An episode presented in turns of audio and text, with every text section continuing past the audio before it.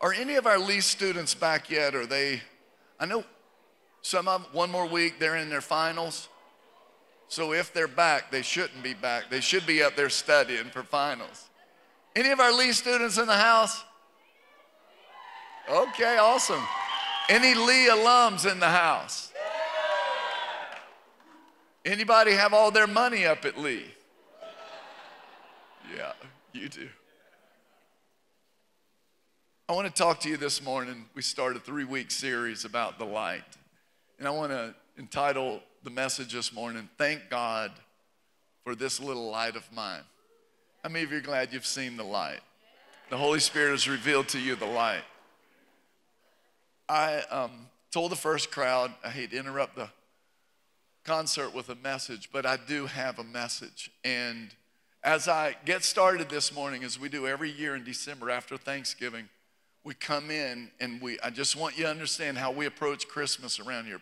Most pastors hate preaching during December because people are caught up thinking about this and that, and they have that Krispy Kreme spirit that comes. Their eyes are glazed over. They're sitting here looking at me, listening to me, but they're thinking about what they've got to get done this afternoon. We just take authority over that religious holiday distraction, that spirit of busyness, and we ask for the Lord to give us a rhema word this morning. And we're not here, and don't you don't you fall into that trap that we'll, we'll get back to having church in January. No, it's, it's a time in our nation, in our world, we need to have church. We need to hear the word of the Lord. And I am confident this morning I have a word from the Lord. So Father, in Jesus' name, your word's anointed. Give me that anointing that breaks through all the stuff, and people, they don't even hold anything against me or my personality. They go, that's not Pastor Chuck. That's too good. That's from the Lord. And may we receive it. So your word's anointed. Anoint me to preach it. But more than anything, Lord, anoint our hearts to be good soil. You got to do that. May it fall on good soil. May we receive it and be transformed by it. In the name of Jesus, we pray. Amen. seven hundred years before Jesus came, was born in Bethlehem, the prophet Isaiah spoke. And it's, a lot of these verses are on our Christmas cards. And he spoke seven hundred, seven hundred years, it's a long time, before Jesus came, as if he was there. He was speaking in the present tense. Then he mixes up the past tense. In Isaiah chapter nine, verse two, it, the prophet says, the people walking in darkness, notice that, walking. They're in darkness, and they're walking. Have seen a great light. The people currently walking in darkness have seen a great light, but they're still walking in darkness. On those living in the, get this term, the land of deep darkness. That sounds like America right now, doesn't it? Those living in the land of deep darkness, a light has dawned. Four verses later, he says, for to us a child is born, to us a son is given, and the government will be up on his shoulders. How many of you are thankful for that, that it's not a donkey or an elephant, but the government will be up on his shoulders. And he, that Messiah, will be called Wonderful Counselor, Mighty God, Everlasting Father, and the Prince of Peace. The prophet says, speaking of that time, the people walking in darkness have seen a great light. Those living in the land of darkness, a light has come. Darkness can be intimidating and suffocating. Growing up in Virginia, there was a time in middle school that we went, I didn't know this term, but it's called spelunking, and you go exploring in caves. And there was one about a mile or two from our house.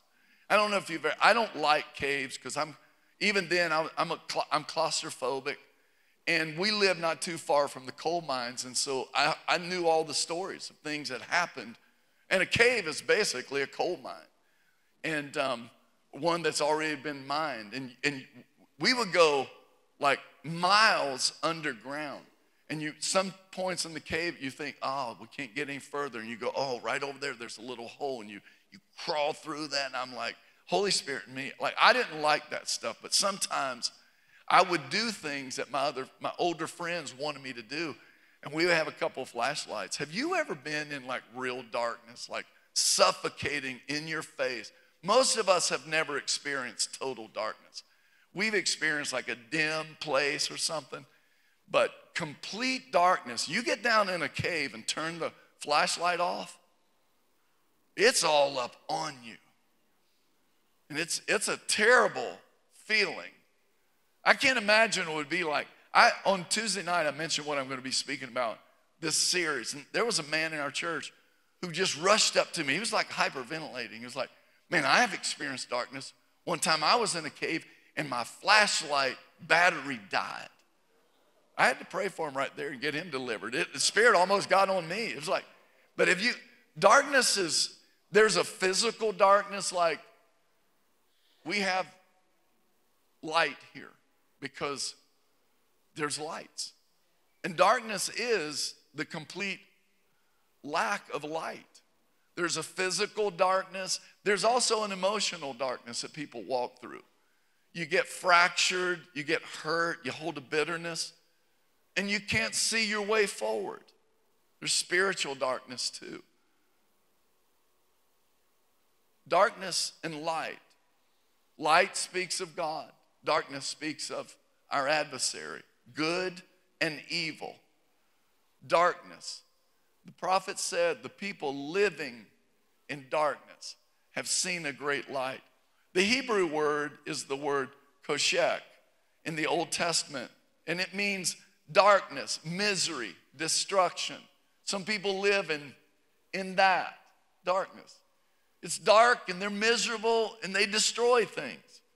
There's an ignorance, they don't have knowledge. Sorrow, night, obscurity.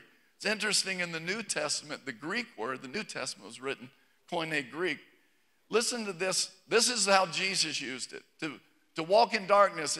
Darkness is ignorance respecting divine things. You just don't know what God requires. And as a result, you don't know what your response or your human duties are to the divine. And then the accompanying ungodliness and immorality. And then this, this is the darkness, tormenting misery. It's interesting that the Greek word for darkness is the word scotus. Moving right along, keep everybody look straight ahead.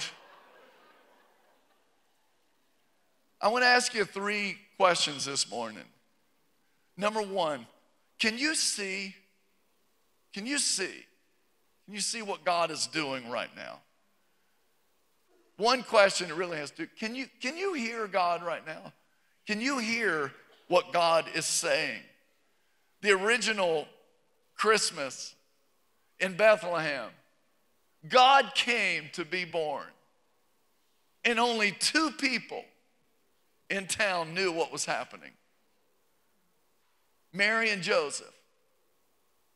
And they were trying with all their hearts to really believe it. Joseph, and nobody can blame him, he needed a, another dream from God to say, yep, this is really what's happening. I'd be like Joseph. But only two people in all of Bethlehem could see and hear what God was doing. Do you know what the rest of the people were doing?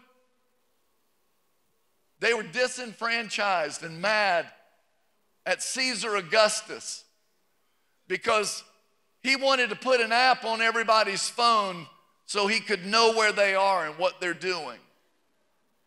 It's the comparable thing. He took a census. We're running a little low, us Romans, and we know where to get some money. We'll pick on the Jews. And everybody in Bethlehem was mully-grubbing about, we had to come back to Bethlehem. We don't live in Bethlehem. Our family roots are here, and we got to pay taxes. Only two people in Bethlehem knew what was happening if you don't count Jesus. It looked like Caesar Augustus was in charge, but he wasn't. It looked like the political leader was ruling the day. It's disgusting, isn't it? But it's not. He wasn't ruling the day. God was ruling the day, and using the political leader to fulfill the greatest prophecy in the Old Testament. How many of you think God can even use political leaders? We got a small crowd in the ten fifteen service that believe God can use. You don't even have to have a brain for God to use you. Can I get a witness? I'm not saying our political leaders don't have a brain. This Christmas, I'm ordering for our entire church a bracelet for twenty twenty-three. And it's not going to say W W J D, what is G, what would Jesus do? It's going to say W I J D, what is Jesus doing? Or the flip side, one side will say that, the other one will say W I G D. What is God doing? And I'm going to get that for us because we need to know. We need to see. I'm not waxing preacher hallmarky here. I know what time it is. It's December. I know what's happening. It's Christmas. But I know what's really happening. I was in here, this room, this early this morning. We are in a special epoch of, of history, just like those in Bethlehem. And this Christmas will be just like that first one. People will gather, they will eat, we will shop, we will celebrate, we will sing. And very few people will worship the baby of Bethlehem because they can't see, they can't hear spiritually, and they're ticked off at what's happening in our country. And I want to say to somebody this morning, God is still God. He's still speaking. He's still moving. And he wants to reveal himself to you. Come on, somebody, and praise the Lord. Now, seeing what God is doing is about seeing what he's doing today. I'm talking about you seeing it. Hear me. Not you going, hey, I think Pastor Chuck gets it. You, you hearing from God. Not, we have a pastor who hears from God, and every Sunday we get a message from the Lord. I'm talking about you seeing and you hearing. It's important. Now, I'm going to do my part. I'm going to see and hear and walk with the Lord, endeavor to bring a word from the Lord every Sunday when I come up here. But it's important in this epoch that you know how to see and hear the voice of God. In First Corinthians chapter two, y'all know this, it's one of my marquee verses of my life and ministry, where Paul says to the Corinthians, no eye has seen, no ear has heard. It hadn't entered into the heart. No heart has dreamed about what God has prepared for those who love him. In verse ten, he says, but he has revealed it to us. He is revealing it to us by his Spirit. And we read that those two verses and we go, that's awesome. But do you know what it, what is just before that, verse seven or eight? Paul says this, God's wisdom, it's a mystery to the rulers of this world. If they had understood it, they wouldn't have even crucified Jesus. There's a reason sometimes God clouds his mystery so that even the rulers of this world will fulfill his plan. Y'all picking up what? I know I'm, I'm not speaking on one oh one level. Anybody picking up what I'm putting down this morning? And then that's it's in that that God that Paul says. I mean, catch this. It's wisdom from God. It's a mystery to the world. The rulers don't understand it, but God is still using them. And then he says, by the way, you've never heard. You can't see. You, you haven't dreamed yet unless you are filled with the Spirit. Then you know, because he's speaking, he's revealing, he's ruling. This morning, it's a really important question that I'm asking you. Can you see what God's doing? Can you hear what he's saying? The second question I have for you is this. Do you believe that God is involved in the world right now? Ask yourself before all the church people go, yeah, he is, yeah, Pastor Chuck, one hundred percent. I'm down with that. It's, it's, it's not as easy to answer that question if we're honest. There's a feeling like God's stuck behind the eight ball. There's a feeling like, I don't know if he's aware. So you need to ask yourself the question, do I believe that God is involved in the world right now? It's easy to have twenty twenty vision, look back on Bethlehem and go, yeah, God was intricately involved in all the details. It wasn't Caesar's world, God was in trouble. It's easy to do that. In nineteen ninety, Andy Grove, the president of, the C E O of Intel, wrote a book about a concept called strategic inflection points. And he talked, and inflection is a calculus mathematical term, and I won't bore you with it, and I don't fully understand it anyhow.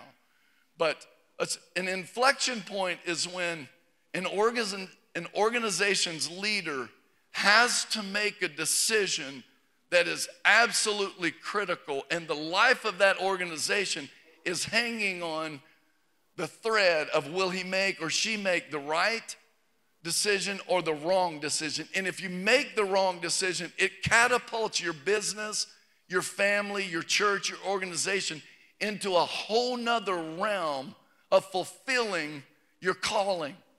And brothers and sisters, we are in an inflection point. We're asking ourselves, in a dark, political, spiritual, emotional, and sometimes physical season of darkness, God, are you engaged? Is Fox? Is there any truth? Is C N N? Is Elon, is he good or bad? Is he a white hat or a A gray hat? This is our world. Balenciaga. Does it really mean Bel is God or king? The Latin teachers don't, or are there some, some young chippy little engineers in Silicon Valley with Google going, we're going to mess with the Christian right? I don't know. I do know some things. What Balenciaga has done and is doing is absolutely dark. And very few people are registering what they think about it. So it doesn't matter what it means in Latin. But we live in a dark world where, hear me, it's hard to find the truth. And isn't it good to have the Spirit of God in us, who is the Spirit of truth, who reveals what is right and what is wrong, who won't let us walk in darkness, but will awaken us to the Spirit of God so that we can see and know what is happening in our world. Are y'all out there? How about the confidence that comes from knowing God is in our corner? There are more with us than there are against us. I, I, some of you don't realize how I feel this. We have a precious brother in our church who was interviewed for an hour on Fox News, and it aired this week, parts of it. Founder, C E O of a highly successful company, made one fair, honest, mild remark on social media about how he felt about abortion. The company he founded was the majority stakeholder. Turns on him. He loses his job. These are dark times. And I, when I saw it, I reached out to him immediately. I couldn't find his number fast enough in our database. And I just said, I am proud to stand with you in a dark season where somebody has truth and they're willing to stand up for it. Come on, somebody. Praise the Lord. Now, our world is changing. It's getting faster and faster, and it's disorienting, confusing, and it can be fearful. And the enemy would love that, that international spirit of fear that has been released. He would love to cripple us. And it's in Isaiah chapter nine, verse two that I just read. Notice the prophet seven hundred years before Jesus came said, the people walking in darkness have seen a great light. Jesus comes seven hundred years later, and he's Jesus, the Word, and he recalls the Word. This is capital W, the Word, reflecting on the Word. And he stands up and speaks the word that Isaiah spoke. So this is significant. And, he, and Jesus says, the people who are sitting in darkness have seen a great light, in Matthew four. And you go, wait, Jesus, when you quote the Old Testament, especially the prophecies, you quote them verbatim. And when you look at the Hebrew and the Greek and you compare them, it's people who were living in darkness, and now people who are sitting in darkness. What has happened? That was a long time ago, Isaiah. We've lived through the intertestamental period where the Old Testament closed and the New Testament, there's four hundred years. And we're stuck here as people trying to believe our prophets who said the Messiah was coming. And he hasn't come yet. Do you know those four hundred years of intertestamental period? Not only has it not come true what the prophet said would happen, our Messiah hasn't come. We've gone hundreds of years and we don't even have a prophet speaking. It was so hard on the Jewish faith that they began to, listen, disagree. How do, what do we do now with our faith? Is, do we believe him? Do we trust him? And they began to deconstruct their faith. And this is why Jesus, when Jesus comes, he comes to an empty shell of Judaism. It's, it's Jewish people who mean well, who were sincere at one time. They were walking in darkness, and now they're tired, and they doubt the faith. And Jesus, get this picture, the Word stands up and quotes the Word, and it becomes a word. And he says, the people who are sitting in darkness, are you walking or sitting? Have you become casual, passive? You know, if it's going to happen, it's going to happen. And we all have these prophets speaking now. Who do we believe? They said, we thought by now this would happen. And what's happening in the church is, post all of this COVID stuff, there was a there was an awakening. There's a, God, what are you doing? There's a shaking. I want to cling to what's right. And the enemy would have us, even in this Christmas season, to kind of settle down, don't get your hopes up. And that becomes, for preachers too, a self-preservation tactic. And I would say to you, do you believe God is still engaged in the world? Because you need to know, your pastor, if you're coming to this church, I'm going to preach like my life depends on it. I'm going to preach behind, like we're not stuck behind the eight ball. I'm going to preach like we're watching a replay. We're in the third quarter. We might be down by two touchdowns, but I'm going to preach like we win in the fourth quarter and we win going away.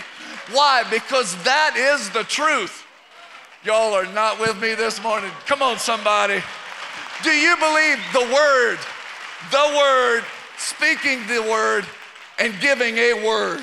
He is engaged, not just in the world. What about the baby you're holding right now? They sang, Mary, do you know? Did you know? Do you know what's God doing in your baby's life? Maybe your baby's thirty-one years old.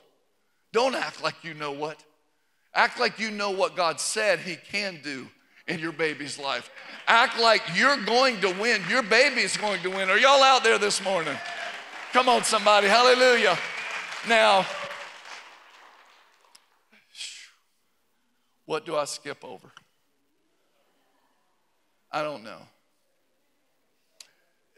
This, getting this point, and again, I, I don't want to get Hallmarky or Christmas cardy or wax romantic, and I know how it happens, and I love that. I love Christmas, but there's so much more than just Hallmark and romance.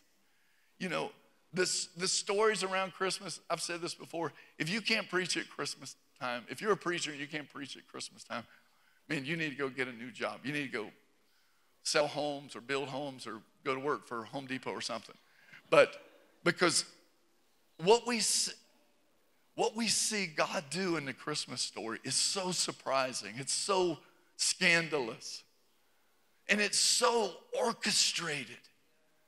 So think, in Bethlehem, Mary and Joseph are the only two people, and Jesus, but he's a baby, a divine one.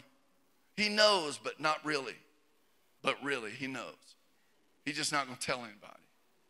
He's coming out going, ma, ma, ma. And he could have said, hey, Mary, how you doing? You know, but he didn't. That, oh, that's a whole nother sermon, but the, uh, in all honesty. So now he's eight days old, and they're bringing him to the temple to dedicate him. How many people in Bethlehem or in the region now know? Probably the same, two. And they're like holding their breath about it. And there's an old man in the temple, and the Bible says about Simeon, he was devout, four hundred years of intertestamental darkness. There may have been other people in Bethlehem or in the region where he's being dedicated. They may have been back in their hometown. There may have been other people that were devout, but the Bible only says this one. And the Bible says that he was a man full of God's Spirit. Don't read that and go, you Pentecostals, y'all always point out the stuff I've never seen. I don't know if it really matters. Don't miss that. He was devout and was full of the Spirit. And then it says, one day he was moved by the Spirit to go to the temple and do what? Go to the temple. And what happens? He sees Jesus, and it had been revealed to him by the Spirit that he wouldn't die before he saw the Messiah. Everybody look right here. This isn't your grandma going, Jesus come, the rapture's gonna happen before I die. Before I die, I know the rapture's gonna happen. This isn't that case.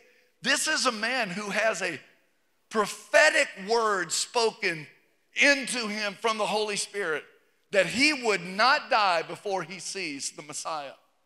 And one day, one day, just one day, he's moved by the Spirit, and he goes to church, and he sees a baby.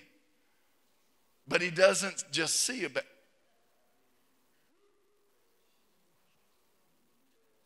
And you read the story. He goes, he basically says, Mary, give me that baby.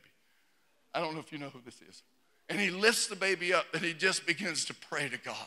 He says, oh, God, this is the one that you said would be the light of the Gentiles, the glory of your Jewish people. I can die now because that word has been fulfilled in my life. You know what the need for us is? To be devout, filled with the Spirit, dreams in the Spirit, so that when we see God and it doesn't look like him, we will recognize it. Anybody out there? Y'all picking up stuff I'm not putting down? Thirdly and lastly, will you trust God to bring light into your darkness when it appears he doesn't know what he's doing? Let me move quickly. You can read this story with hindsight twenty twenty. Yeah, we see. They didn't see it then. Will you trust God with your emotional darkness? It's hard to. When you've been fractured or wounded or hurt, over and over, you've prayed about something, and you're tired of even sharing your prayer request. Can you still believe God can bring light in your darkness, spiritual darkness, your personal world? Do you believe he can do it? Because the Jewish people for four hundred years, they've waited. And God, you sent a baby. I thought you were sending a wonderful counselor. You said, the prophet said he would be a mighty God. Hear me. Holy Spirit is speaking to someone. Don't go hallmarky on me. You, you said he would be an everlasting father. You said he would be Emmanuel. We know what Emmanuel means. His name would be God with us. And you sent a baby. Can you, maybe you have a baby and you were looking for God. And God's going, I'm trying to teach you how I work. I don't know why God takes as long as he does. I don't know why we have to wait. And I don't like it either. How many of you know God is slow? The Bible says he is not slow, keeping his promise. I'm, sometimes he is. And you think, a baby? four hundred years of... We need a political ruler. We need a deliverer. You said, we need somebody to get us out from under this Roman oppression, and you sent a baby. Do you believe God can work in your darkness and bring light into your situation? Do you believe that Jesus, I'm going to move quickly to close in the next thirty minutes or so. It, Jesus is standing with the disciples, and this is after they know it's not a baby. This is the Messiah. And then he surprises them again. He says in John fourteen, I'm getting ready to go back to heaven, but don't be fearful. Often the word brings fear in the natural because we don't know how God works. And Jesus, knowing what it was going to do, he don't be fearful. And he said, hear this, because you know the way. Thomas, doubting Thomas, he goes, no, we don't. We don't know the way. Which is what we would have said. You're leaving us? How are we going to know where to go now? And Jesus, in verse six, he says, I am the way. I am the truth. I am the life. And this is one of those verses, it's, it's, it's, there's a groove on your hard drive that you, you've heard that so many times. It's like, I can't, come on, Chuck. That's all you got? Jesus standing and saying, this morning, let me tell you, your peace is in direct proportion to how close you are to the way, the truth, and the life. The further you are away from Jesus, the closer you are to fear. The further you are away from the way, the truth, the life, the closer you are to darkness, physical, emotional, spiritual. And this is why this morning, we, I know I'm about to say hallmarky stuff, but we stand and say, joy to the world. The Lord is come. Let earth receive her King. Joy to the world. The Savior reigns. He rules the world. Not the person you didn't vote for or you did vote for. He rules the world. Do you believe that this morning? Can you receive that this morning? And I love the line in that third verse. And he makes, this isn't from the Bible, this is from a Christmas hymn. And makes the nations prove what? The glories or the wonders of his love. He's still making. Could he right now be engaged in what's happening in our nation?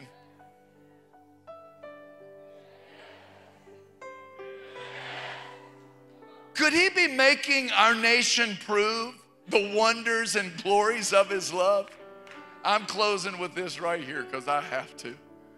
What is it in Matthew chapter, Mark ten, I'm sorry. Catch this real quick. Talking about not being able to see. There's a man, blind Bartimaeus. Jesus and the disciples are passing by, and he can't see, but we know that when you lose one of your senses, the other four are heightened. And so he couldn't see, but he caught the hearsay about the commotion going on. It's Jesus. And though he couldn't see, he could hear. And as soon as it dawned on him, I see something that I can't see. Jesus is here. He started shouting, and the word means it, with infinity. He, he just shouted, shouted, shouted.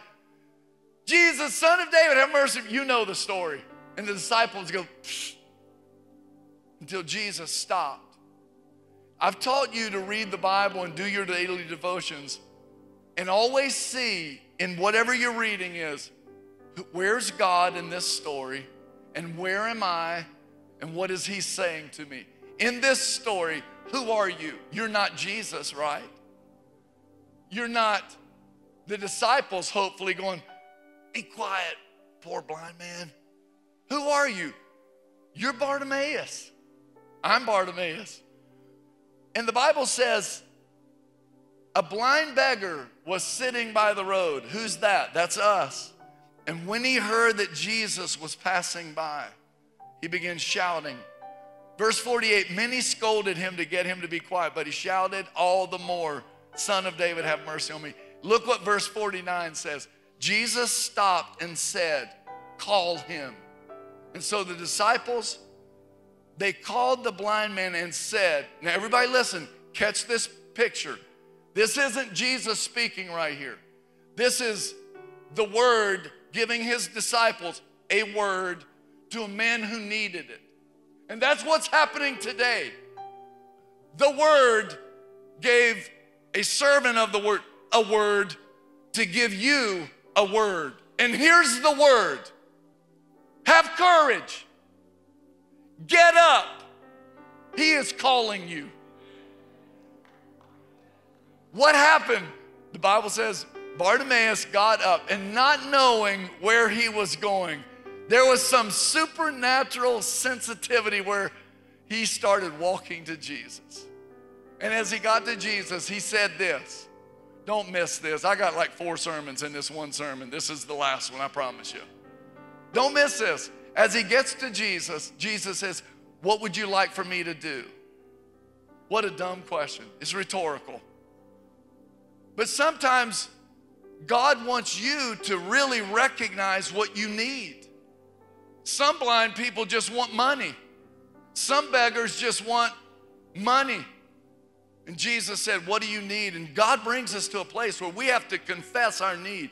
And he said, I'd like to be able to see.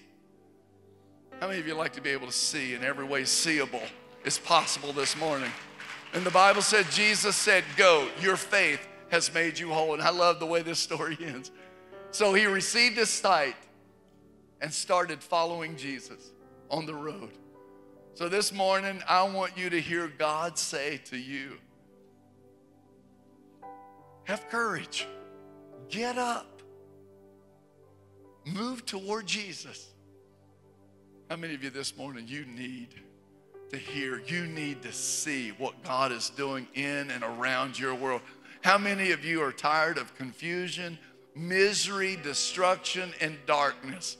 How many of you are ready to say, joy to the world, the Lord is come. He is the way, the truth, and the life. Come on, stand to your feet in the name of Jesus. I got to pray this prayer. We had two people give their life to Christ in the first service.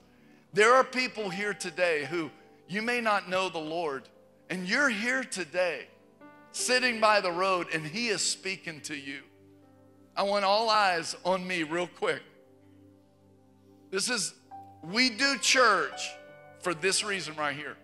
If you're here today and you go, I'm walking in darkness. It could be that you are not spiritually alive yet. You've never given your life to Christ. I go to church, Pastor Chuck. I, I like you. I like restoration. But it's more than that. Have you given your life to Christ? And if you're here this morning and you feel that, that warm sensation, that almost nervous giddiness, the Holy Spirit's speaking to you. He's wooing you and calling you out of darkness into knowing the way, knowing truth about emotional darkness, and knowing and experiencing life. How many of you are glad you came out of death? Not out of like, I wasn't a good person. You were a wretch. And now you're alive because Jesus has forgiven you of your sins. How many of you are glad to be walking in light this morning? Thank you, Father. I'm going to count to three. And if you're here this morning, you go, you know what? I want salvation. I want to know the Lord. I want to be sure if I stand before Him today, I have received God's gift who paid the price for me to receive eternal life. Don't miss this opportunity, sir. Ma'am, God has brought you to this point to awaken you. There's more. You don't have to walk in darkness. Oh, I sense His presence here this morning. We love you, Lord. Thank you for wooing us. We could never figure it out on our own, but your Spirit lovingly calls us. If you're here today, I want you to slip up your hand when I count to three. One, two, three. Lift your hands. Lift your hands if you're here to say, I want to receive the Lord. God bless you. God bless you. Praise you, Lord. I see five or six hands going up.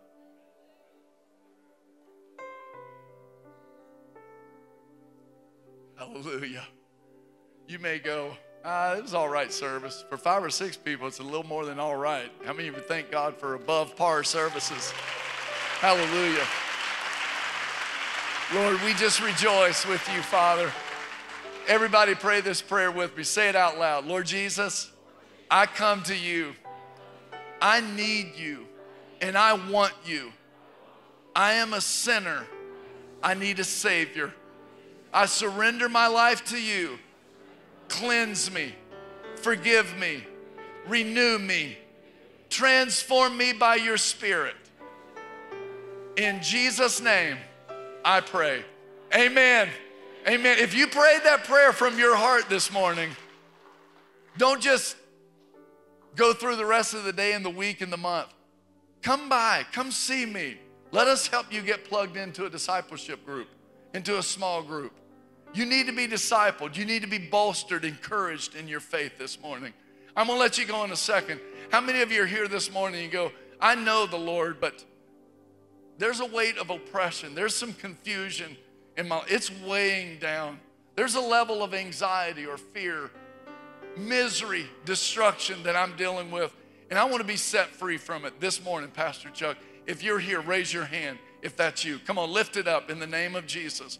The counselor is here by his Spirit to set you free. Hands up all over the room. Addictions in the name of Jesus. Wounds in our fractured emotions that keep leading us back to medicate our pain. Alcohol, drugs, illicit drugs and sex and pornography in the name of Jesus. Don't get hallmarky on me. I know it's time to go, but in the name of Jesus, He has come to set you free. Father, in the name of Jesus, for every one of these men and women, young men and young women, we speak your name. We ask that you would move in their life, even as they confess this morning, I need to be able to see. I need to be set free. Reveal yourself to them, Father. In the name of Jesus, I pray. We speak against every evil spirit, generational consequences. We speak against all the, the, the distractions that come in our life. In Jesus' name we pray. Be set free, brother and sister, in the name of Jesus. Everybody in this room, say, I am free. Come on, say it out, I am free. Say it now like you mean it. If you are free, say it out, I am free. Turn and tell three or four people around you. Tell them, you are free in Jesus' name. Prophesy, speak it over them like you believe it. Hallelujah. Now, brothers and sisters, this week and this holiday season, may you be set free from the spirit of Krispy Kreme. And if you eat a few of them, you won't get, you won't gain weight in Jesus' name. How many of you received that? The Lord bless you and keep you, make His face shine upon you, be gracious unto you. lift his countenance upon you and give you peace. Say it, I receive it. Bless y'all. Have a great afternoon. We love you.